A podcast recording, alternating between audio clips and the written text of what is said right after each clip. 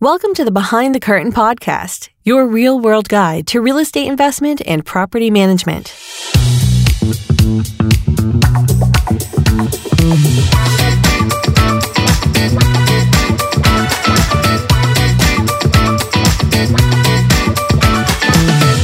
In this episode, we are chatting about the current health of the real estate market and we make some predictions for the future. In Neighborhood Chat, we'll talk about some of the personal challenges we have and the busyness of doing business. And finally, we discuss a proposal by a Memphis City Council member to end setouts, the basis that it's making neighborhoods unsightly, but what are the alternatives and who will end up paying for it? This is Aaron Ivy. In a segment you're about to hear, a reference was made to unemployment payments. It claimed that those entitled to unemployment could receive up to $4,000 a month. The statement is incorrect. At the time of recording on May 6th, 2021, according to tn.gov, the state of Tennessee government website, the amount a claimant could receive is capped at $275 a week. This figure is calculated on a sliding scale on the basis of how much the claimant's earnings have been during the prior 18 months. Temporarily, through the federal pandemic unemployment compensation program, an additional $300 per week is available through September the 4th, 2021. In Tennessee, unemployment benefit is limited to 26 weeks and a total maximum benefit of $7,150. The unemployment rate is currently 5.9% on May the 11th, 2021, which isn't high in the context of historical data, and certainly not high in being in the midst of a pandemic.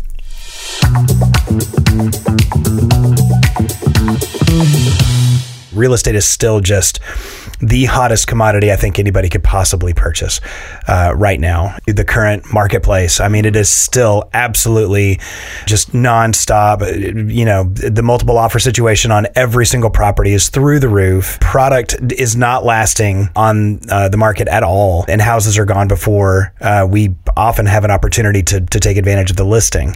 And uh, you were saying before we even started our chat that institutional buyers are really showing their flexing flexing their muscle uh, here in Memphis. And so it's very interesting for the uh, individual investor to have to uh, compete right now with right. Uh, institutional buyers uh, like hedge funds and, mm-hmm. and, and, groups like that. So, and even owner occupants. The, the worst right. the worst competition for my investors uh, I have so many people looking to buy. Mm-hmm. Like I mentioned before we started the show that I put out 12 offers and got one. Yeah. Um, every Good single every single yeah, that's great. I felt like it was a win. Yeah. Uh, every single one we lost to folks that are paying eight, nine, ten, twelve thousand dollars over asking. Right. And listen, uh, there are a lot of agents out there that just want to sell a house. They don't care. Sure. If it's a bad deal for their investors, oh, as long sure. as they're selling a house. Right.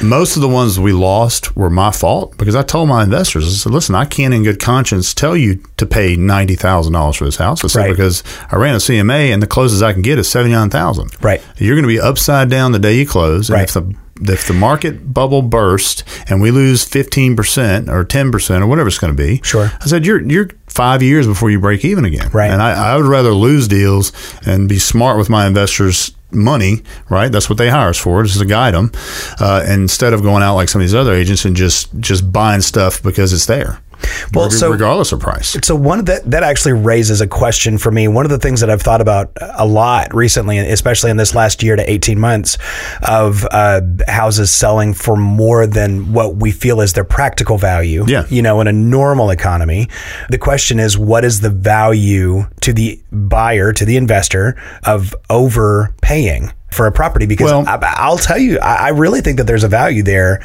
There is in this marketplace, and it's and it's and I do have one investor that's buying using the 10% gross annual rule. Right. Is that, he's, he's, that Mike? Yeah, he's broken the 1% because he realized, look, going after 1% in, in this market's damn near impossible. Sure. It really is. Oh, yeah. Um, so he's now going 10% gross. So if it's $12,000 a year gross, he'll pay 120000 Right. Now, when you run the numbers on the ROIs, a lot of investors will pay more because the market rent allows them to justify the purchase price. We are looking at properties now that are under market on rent, but Right. market rent is two hundred dollars higher. So, Right. so you're buying it based on what you can do with it a year from now. Right. And that's picking up property that way. Yeah. But yeah, I have, one investor that says, look, it's producing enough ROI for me, so I'll pay ten grand over what they're asking because Right. it doesn't matter to me. Right. Uh, because if you're holding it for twenty years. Who cares what the value is? You know it's going to far exceed that in the next 20 years. Sure. You're more concerned about the, the annual rate of return. And if it Right. works, then you can pay over asking. Right, right. So I, I mean, I think that's, I think that's shifting. That's changing. You know, I love Mike's ten percent. You know, mm-hmm. Oh, I do too. It makes my job so much easier. Right, right. But I mean, the, the reality is, I think that there is, we're realizing for normal investors that, that there is a, a value in overpaying for a piece of real estate. Right. One of our investors that we work with, who is, is he buys a lot of property, is in the process of selling several in order to reinvest it into another out of state, out Right. of outside of Tennessee investment. And you know, we're really happy for him that he's done that. He, we definitely feel like he's you know selling at the top of the market. He's not selling all of his property. He's only selling about a third Right. of his Memphis owned property. And of course, he probably owns so much more real estate all across America. But the point that I'm making is uh, those properties are going to sell to investors. They will not sell to owner occupants because, as you've pointed out, owner occupants are now fighting investors, Right. and especially these institutions that are coming in and are offering over asking. It's a double edged sword because his properties are under market on rents. And I They are. understand why he does it because I've got good tenants. Why run them out? Well, there's that, and let me quick point: rental inflation has happened as fast as property Yes. sale value uh, inflation. I mean, it's just 10 His 15%. average under, Nobody under can keep up market is that. like almost 200. Some of them are $300 on the market. sure, That being said, his problem is going to be is that he's some of these don't expire till October. right, So the disparity between what he can sell them for versus what the rent is is so bad, so off, Right. that the ROI for an investor buying is like five percent. Mm-hmm. So it doesn't make sense. So there's going to be some of those are going to be tough sells. He's going to have to take lower bids on them to, to get rid of them, or he's just going to have to send out 30 day notices and vacate them and then sell them on a. If you sold them on open market based on market rent, Right. he, he'll end up 20 percent more than what So this is where I'm going to disagree with you, and I, I know you love that. I know you love a good, a Uh-huh. Little, little simple argument, a little little argument.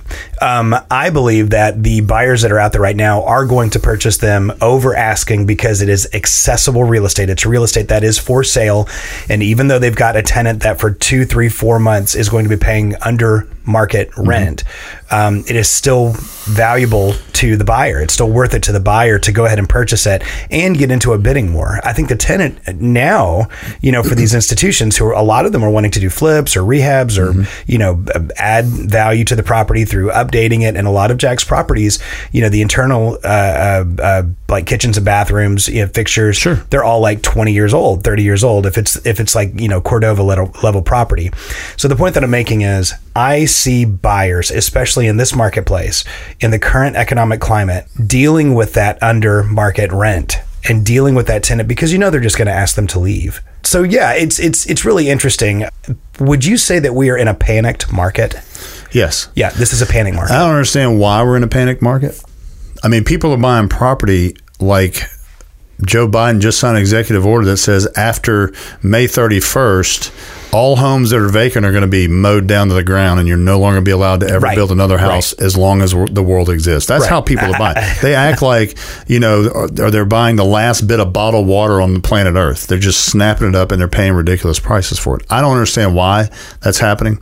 Um, other than the fact that I did hear one investor say uh, Biden's economic policies are going to drive inflation, mm-hmm. and therefore they're hedging on buying up property today and inflation taking those values to an even higher point, at which point they'll try to liquidate Right. and then make a profit. However, if Biden gets this 1031 exchange thing through, then they're all going to end up with a bunch of property that they've overpaid for and their whatever profit they're going to make is going to get eaten up in, in capital gains taxes.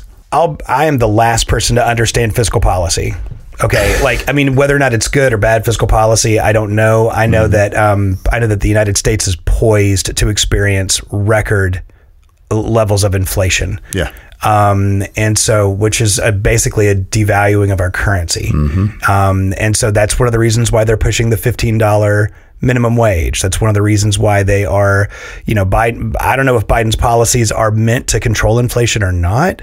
I always thought that that was Fed, the Fed's federal banks. Um, Well, the only way they're going to control inflation is by raising interest rates, which is then going to slow down Sure. the economy, which then could actually have a rubber band effect. And Right. we go through this period of ridiculous pricing, and then all of a sudden we snap back into a recession that becomes uh, even more detrimental. Right. And so it, it, it almost begs the question of whether or not, and I hate to say this, uh, this country needs a recession. Uh, One's coming. Might be a, It's coming. be a good thing. I mean, if you look at every time in the, in the in my lifetime, in the history of a cycle that we go through, when you see this type of of of um, just take property values for instance, going through the roof and people buying left and right and just getting whatever they can get their hands on, Right. driving up prices. Eventually, that's going to pop, and when that pops, it's, we're going to go back into a recession because as soon as it pops, the first thing that happens is any any smart investors are going to sit back, put their money in a suitcase uh, in the mattress, and just wait and just see what happens.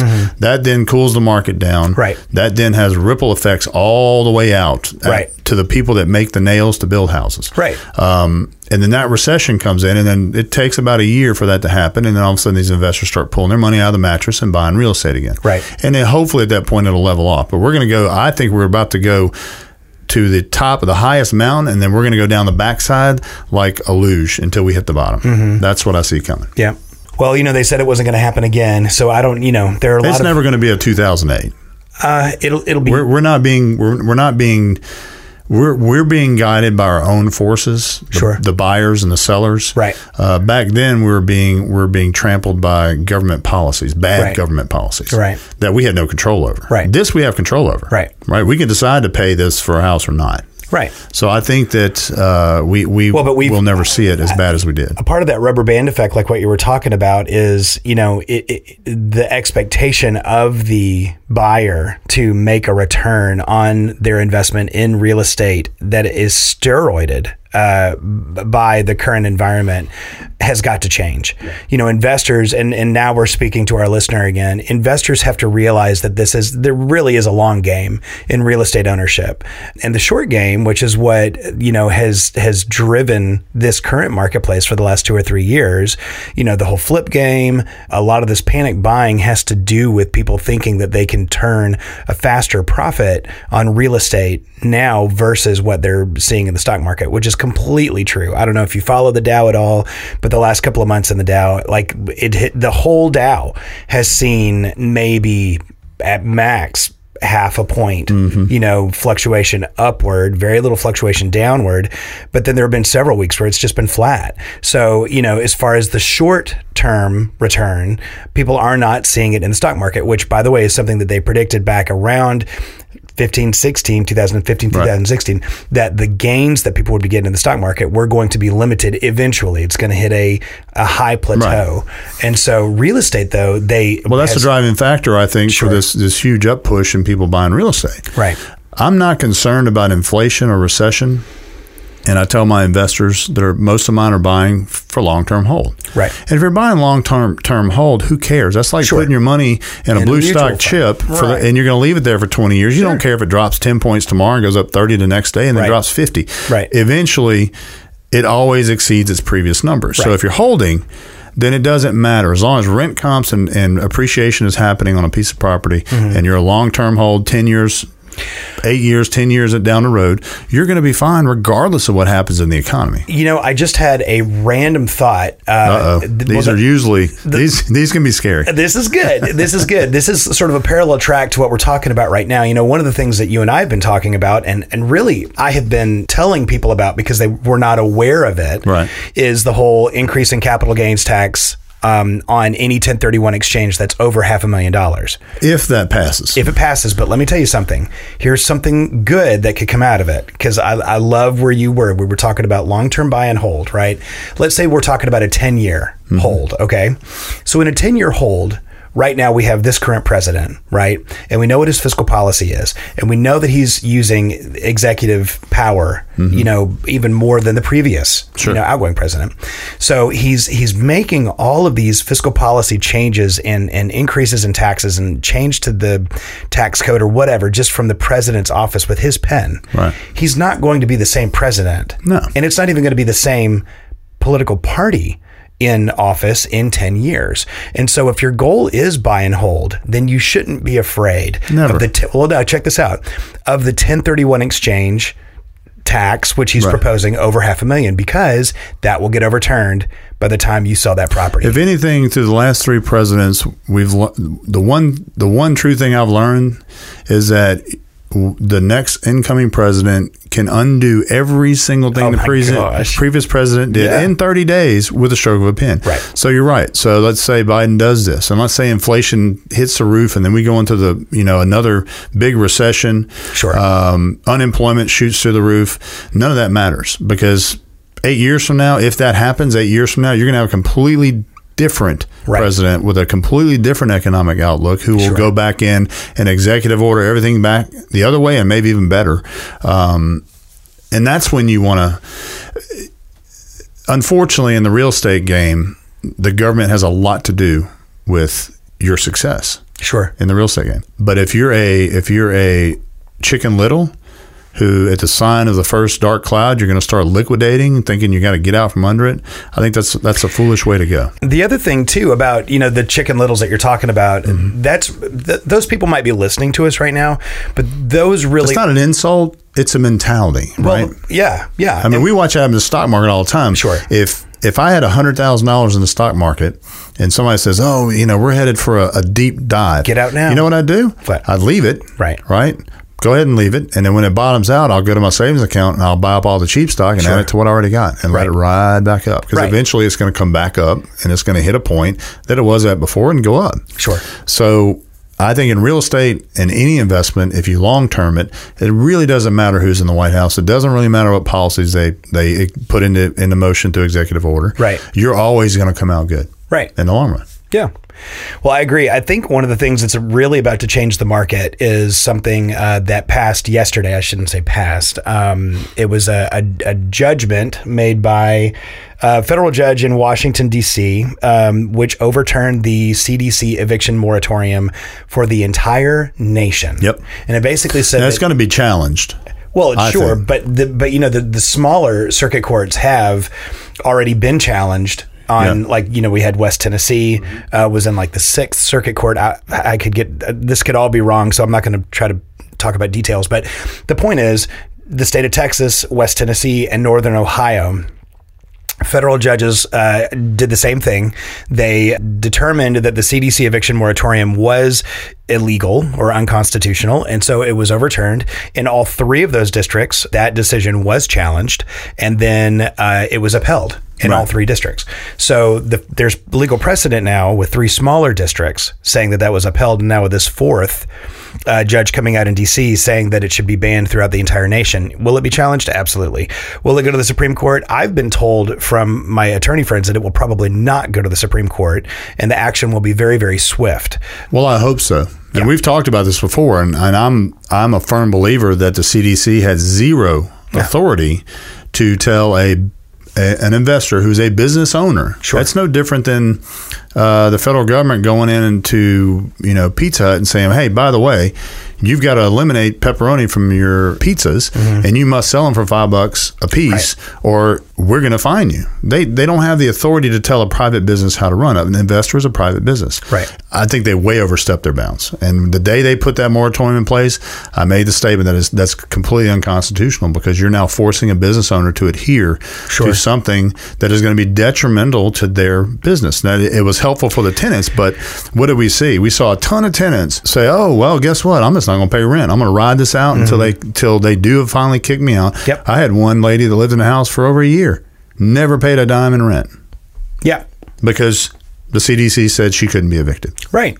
So and you know, that we, poor investor lost his shirt, his tennis shoes, and possibly half his underwear right. Ooh. on that deal. Yeah, and I've met that guy. Yeah. So, all right. So, so here's kind of what I'm getting at. One of the things that has limited the amount of product on the market has been that these uh, non-paying tenants have locked up these properties. Mm-hmm. They can't be evicted. Investors generally don't want to purchase properties with a non-paying tenant, No. right? Like that's that's just kind of a losing proposition.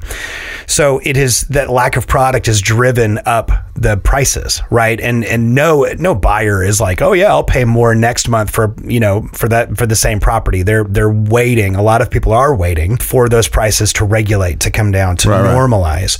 And so my gut and my hope, I'm sad to say, for people who honestly cannot pay their rent, and I really hope that they're taking advantage of the programs that are out there. There are a, a lot of really wonderful programs. In fact, just real quick, Biden's most recent, well, Biden's uh, bailout, right, actually has the best version of the rent assistance program and his version will pay out 85% of the rent that's owed. So to any homeowner, if they're willing to take a 15% discount on the rent that they are owed, that program will will, will pay that. One of the roadblocks in there, and this we're going to have to talk about this later, um, that I experienced, you know, with the 15 or 20 houses that I had that didn't pay rent over the, the course of the last year, is that a lot of people chose not to pay rent. Like you said, they took advantage of Yeah. the of the law. But here's the deal: they didn't qualify for the assistance because they made too much money. Right. So what does that say? Yeah. What does that say in that situation? Well, I'm going to go back to the beginning of this process. Okay, um, when when they rolled out the COVID restrictions and the masks and shutting businesses down and and just turning the entire country upside down, it seems to me that that process was. And I'm not a conspiracy theorist, but it seems to me that that process, when it went into effect, opened the door for the liberal thinking politicians to then begin to insert more Sure. government programs, more assistance to people, um, and making people more dependent on that government sending them that check or putting a program in place to protect them. Absolutely. So my hope is uh, when we drove, we drove to Gatlinburg up in Sevierville. When we went to Sevierville, you wouldn't believe the amount of huge manufacturing facilities with giant billboards now hiring seventeen dollars an hour, ten thousand dollars signing bonus, because an average person is getting almost four thousand dollars in assistance. Right. and you put that against a guy who was working at a warehouse right. making, you know, f- probably bringing home 4000 gross and putting 3200 bucks in the bank. He's making more money sitting at home than he would be going back to work. So we, we've got a lot of very big problems that we're about to start. They're start. They're gonna. The cracks are about to start showing, and I think it starts with these these checks that are going out. Yeah. because you're you're you're making people dependent on the government. So what happens when those checks go away? Uh, and then all of a sudden, all these jobs that are available are no longer available. Now you've got folks that are even more dependent on the government to house them and feed them and, and pay their bills. right. Right. Right. I think we're headed for a, for on that sector of, the, of our economy. I think we're headed for a, a tough time. One real quick note, just personal note. Um, I work out at the at a, at a gym, okay, near where I live, and I am seeing more and more overqualified people working at that gym as a second job, as a third job, and the reason that I think that they're doing that is because they're grabbing that job while that job is there to be had. Um, I think if you're in the United States, if you're if you're uh, just now getting out of, of college and you're not currently employed, if, if you're not working and you need to be working and you're relying on that government check, you better go get that job soon because it's just like what you said.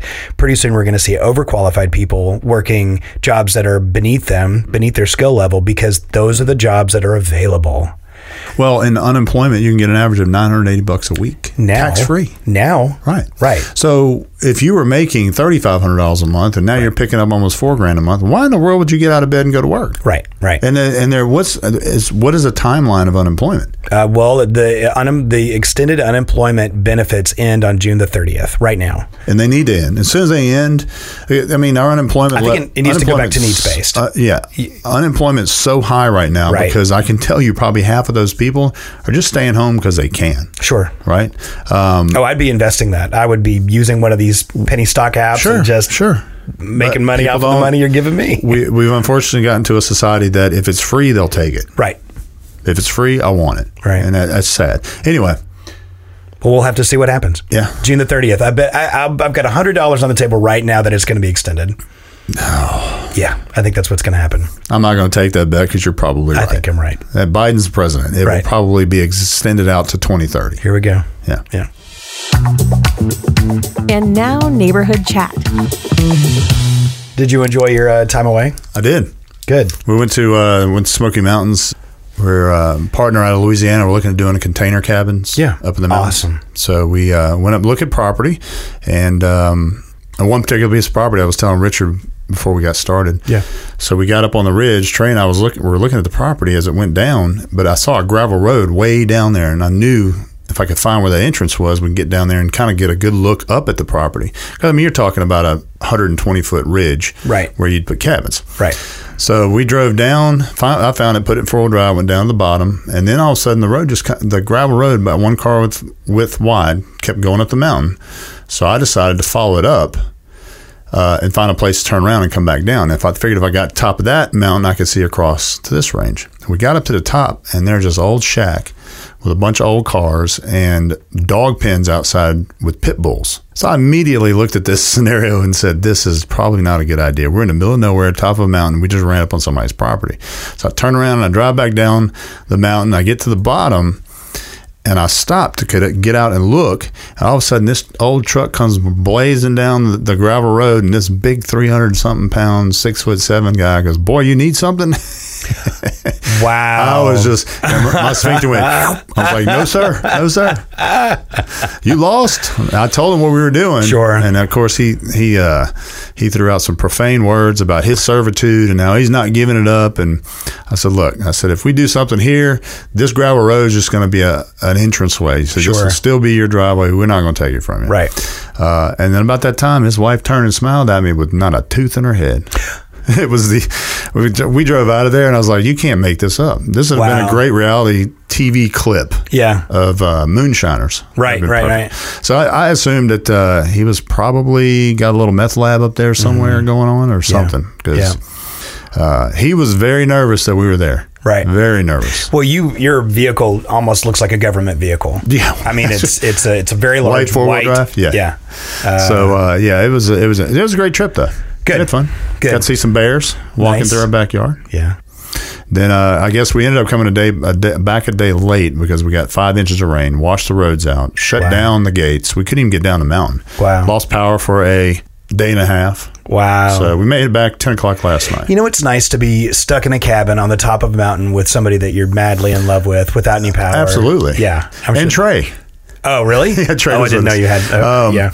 But yeah, so yeah, it wasn't quite as romantic as you'd think it was. but um, the uh, the worst part for me was, you know, I work Oh, yeah. nonstop. Sure. Mm-hmm. I'm always working on the boat wherever I'm at. I had no internet, so I've got people texting me. Right. about offers and look at this property, and I'm like, Yeah. I can't do anything. Yeah. So it took them till I think it was yesterday morning before the power came back on. Wow.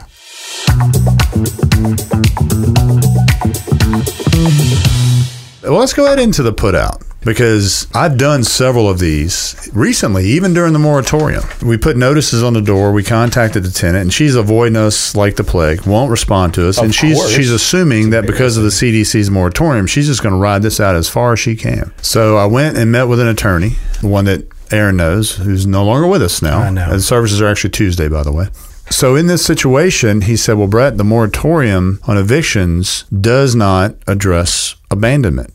Okay, so as as a property owner, if your property is deemed abandoned, then you have the right to protect your asset. There's no legislation or CDC can tell you you cannot protect your asset. So I said, "Well, she's not responding. I'm putting notices on. I put a notice on her door every day, seven days in a row." And they're all still there, which means she hasn't gone in the house. So he says, "We'll document that." So as I documented it, there's kind of the negative, and and yeah, maybe I didn't. I did it during the Christmas holidays, so. I'm, I'm But- glad we're not like But this listen, is okay. listen, right. and I, I talked to Leonard about that. I said, Leonard, it's the Christmas holidays. It's very possible she's home visiting. He goes, Brett, she hadn't paid in seven months. So he put the notices on the door. We'll go 14 days, and we did. And then I gave him all the documents. I gave him all the times it was posted. I took pictures every day of the notices posting up on the door. And then we noticed he just said, "Fine, then you deem it ab- uh, abandoned." We did. We changed the locks and put her stuff on the street. The thing was, is she's still this day. I sent her notice and gave her my number. Said, "If you want your items, let me know." Where's your stuff? Where's the stuff? uh, It's gone now. Put it on the sidewalk, and because she wouldn't respond, put it on the sidewalk, and of course it got picked through like uh, you know, like a dead carcass. They picked it out and took everything off that lot. but we deemed it abandoned, and that's how we got her out.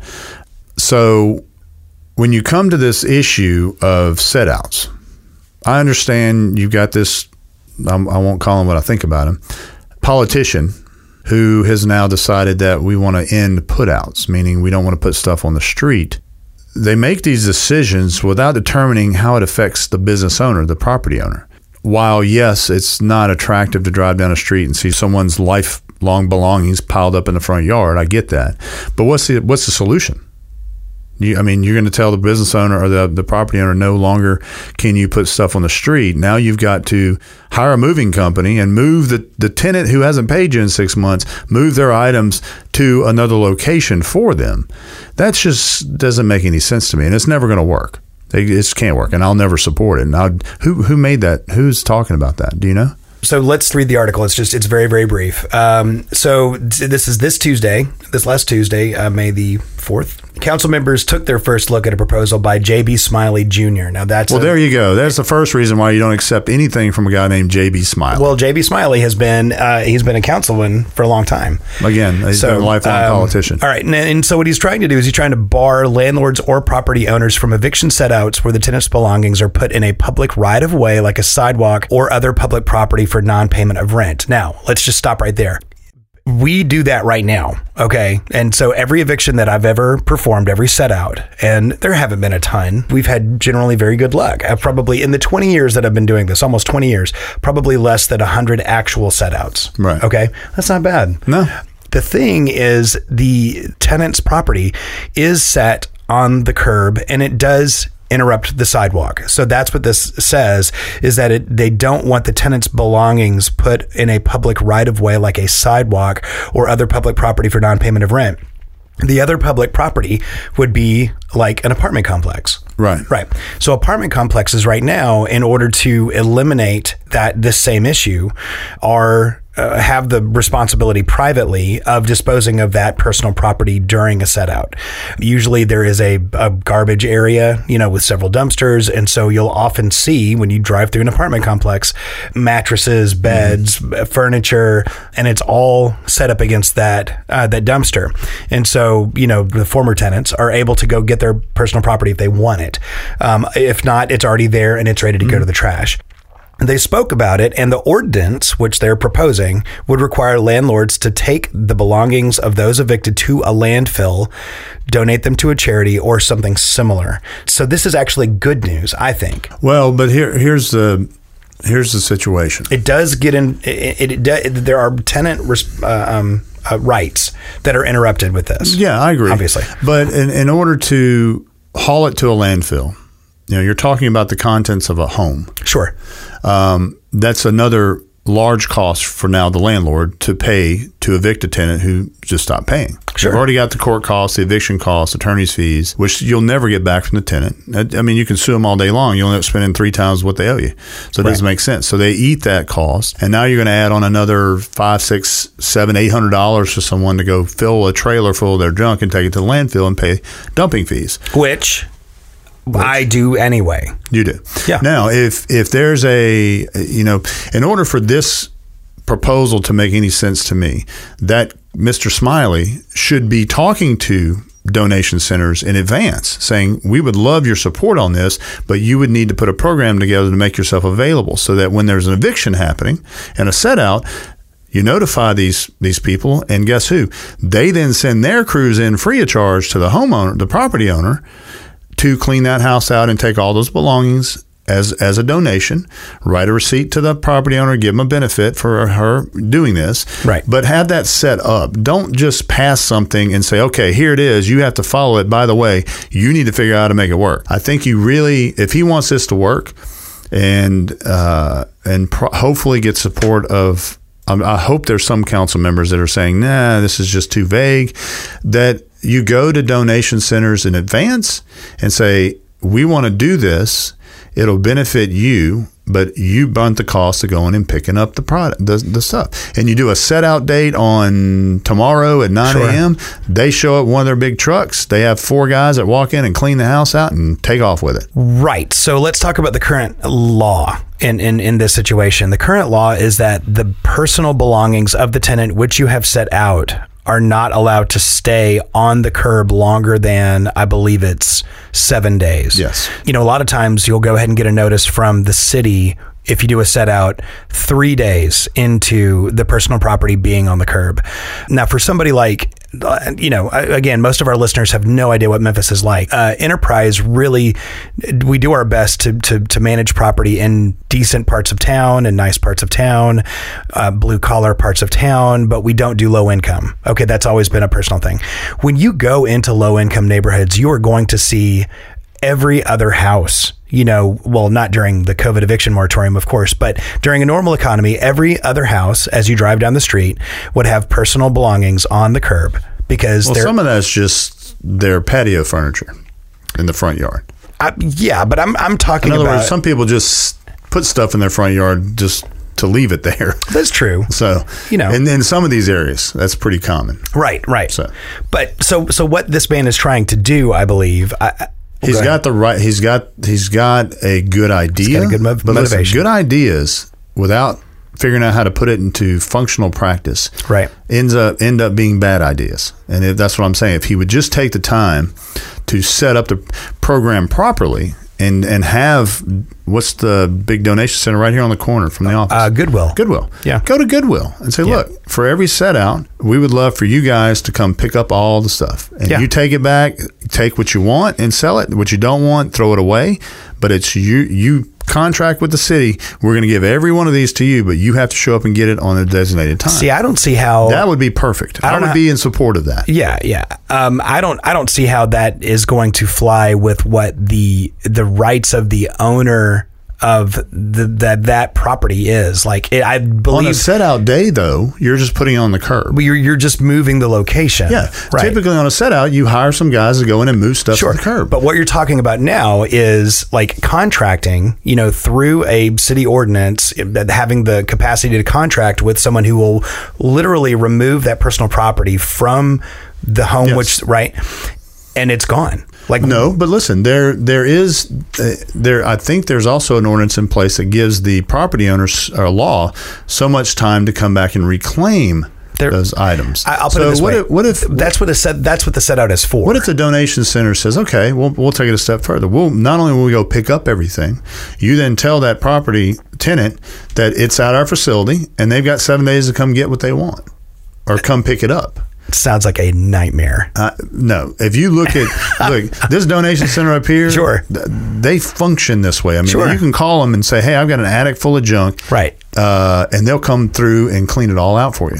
One eight hundred got junk. Contract with Absolutely. them, right? The city can write them a check. But the city's not going to write a check. See, because as you've already pointed out at the beginning of this conversation, said. the burden is on the That's landlord. It's on the property. So owner. this is going to turn out to be a bad idea because this guy's not doing his homework. He's not putting a plan in place. He's doing something that's going to make him popular with constituents in his district who not are even- probably most of them are renters. Well, okay, so let's let's continue to read uh, toward the bottom of this article because this is really important.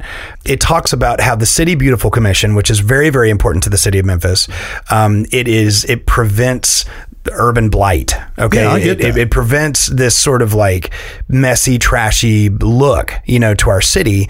And so the City Beautiful Commission is is really it's dual purposed or really triple purposed. Okay, it's got ordinances that private citizens have to follow. Okay, and that's what this would be.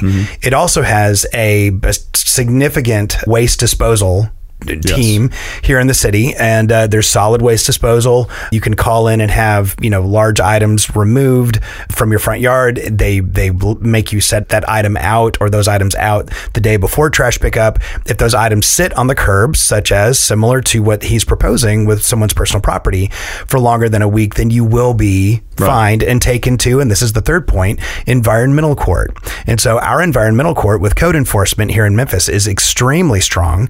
You know if, if there's a ruling that comes down in environmental court because you've got a trashy backyard mm-hmm. or you have junk cars you know in your in your driveway that are causing you know it's it's just unsightly then that environmental court will find you okay and eventually will put a lien on your property Right. where that trash is and so I think what, what JB Smiley is trying to do is I still can't trust a guy named JB Smiley. JB Smiley. I just sounds like a used car salesman to me. you know Welcome we- to JB Smiley's car lot. hey, he's he's a councilman, not me. So I mean, obviously he's he's got some. Keep in mind, I was in small town politics. Oh, I know. I understand the makeup of those people. I understand how they think. I understand the. You know, I I hope his heart's in the right place. I I, it get is. it. I mean, yeah. I do the same thing. I drive down the the interstate in, in Lamar, and you look at all the trash and just junk, and it looks crappy. I Sure. get it, and I would love nothing more than that for that all to be cleaned up. Right. Um, but good ideas that end up costing the property owner more money Right.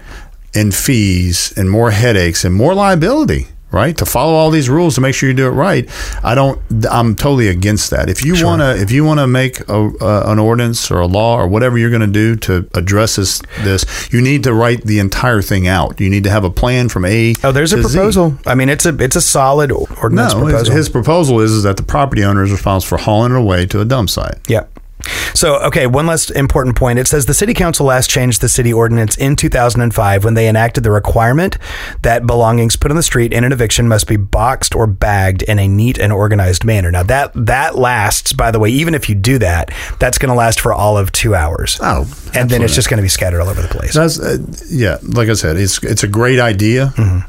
but all great ideas that end up being bad ideas is because someone didn't think through the long term process. Right. They didn't. They just they think it's a great idea. It's it sounds good on paper. It's going to look shiny Yeah. as a, as an ordinance, and my people in my district are going to love me because if they get evicted, their stuff's not going to be tossed out. Sure. all that. But again, you've got to think on step two. Right. Well, step You're 2 is never going to cost you're not a gonna, lot of money. Absolutely, you're going to end up spending twelve hundred bucks to pay a crew to go bag up stuff, box stuff up, move it out, uh, and then haul it off somewhere. Right.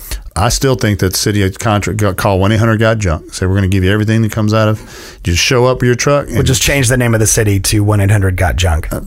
I mean, I mean, if you want your streets beautiful, you got to you gonna have to play with the Right, devil, right? right. You have Oh, to dance with the devil. Yeah.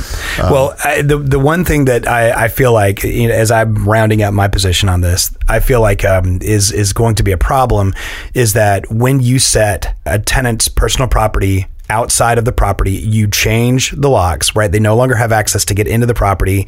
You are giving them the opportunity to come and collect their things. And it's not my responsibility, you know, once we set it out there. My concern is that if we you know, by by adding greater complication to the law in this regard, specifically when it comes to set out, Mm-hmm. we are going to be, like you said, causing greater elevated Greater harm to the property owner. owner. Yeah, well, and liability Who is the, who's who should be protected. should be more protected. Yeah. Right. I mean, it, listen, I get it. Uh, you know, Glenn and I did uh, loss mitigation for a long time, and we Right. dealt with hardships and people being, you know, losing their homes and being evicted because a spouse got sick or they lost their Right. job, whatever. And there are some true sad stories out there, but let's just face it. We're in Memphis, and there are a lot of deadbeats that Mm-hmm. Yep. just don't pay their rent. Sure. Right. And going a step further to coddle them out of the home instead of just doing the way we've been doing it um, is going to have a negative impact on the property owner. But there's a simple solution. His ordinance is going to say out on city property. Okay, Nothing can prevent them from putting it in the yard, right right, on Right. that owner's property. off of the sidewalk. then, if they wanted, they can take them to environmental court. But by that time that happens, that stuff will be gone anyway. Hopefully, So, yeah. I do have a guy that uh, charges me five hundred bucks, and he'll he cleans the whole house out, sweeps it and everything, hauls Nice. off everything. He's a he does he takes them as donations. Um, I may actually I may bring him on the show, bring him on the show Yeah. sometime, and and uh, I think that'd be really interesting to the listener to hear what a set out looks like. Mm-hmm. You know, because everybody has this horrible image in their mind of of of, of how it goes. it's not pretty. Yes. If, if, if, let's just paint a picture here. If the tenant is to the point where they've not paid their rent for so many months that a landlord has taken them to court and has required, you know, forced them out more or less, and the judge has approved this, that's the environment that you're stepping into. Is is that person who is who's been a non-payer this entire time? So yeah, most likely their home is not orderly. you know, No, it's not, and it makes it worse when the sheriff's department's there holding the tenant back while people are moving their stuff out to the yard. I, Right. It is. It's not a great scene, but at the same time, we we've we've got to come to a point where we understand that yes, tenants have rights. And that's and, and a lot of these tenants' rights acts that have been passed in the state of Tennessee were from scrupulous dirtbag slumlords uh, creating problems for the tenants. But now we've reached a point where those tenants' rights are being used as an unfair disadvantage to the property owner. sure. and those tenants are using those to their advantage instead of and I, I had it happen all the time when we were doing the when when Glenn and I were doing loss mitigation all we had to do was walk into court and say your honor we need a 30 day extension on this eviction and the first time you walk in and ask for it the judge grants it automatically because of tenants rights act Right. right, Um, so that was due we were fighting a bank trying to evict someone from a home they foreclosed on but now you're you're taking that same concept and you're, you're doing it against a property owner and a tenant. So I know for a fact that tenant has rights to walk into court and say, and just get 30 day extension with no reason whatsoever. Right. And just, just stay there another 30 days. So I think we reached a point now where our own our own policies to protect tenants are going to be uh, creating a disadvantage for property owners, and this is just going to go one more step too far. Right. My opinion. Yeah. Well, we'll see where it goes. Um, like you said, uh, hopefully there are some cooler heads on our city council, and Yeah. we'll find out. Thank you for listening to Behind the Curtain podcast, your real world guide to real estate investment and property management. Be sure to subscribe at behindthecurtainpodcast.com. And if you'd like to learn more about Enterprise Property Management's real estate services, please visit us on the web at epmrealestate.com. This has been a Sound Ideas Group production for Enterprise Property Management, Inc.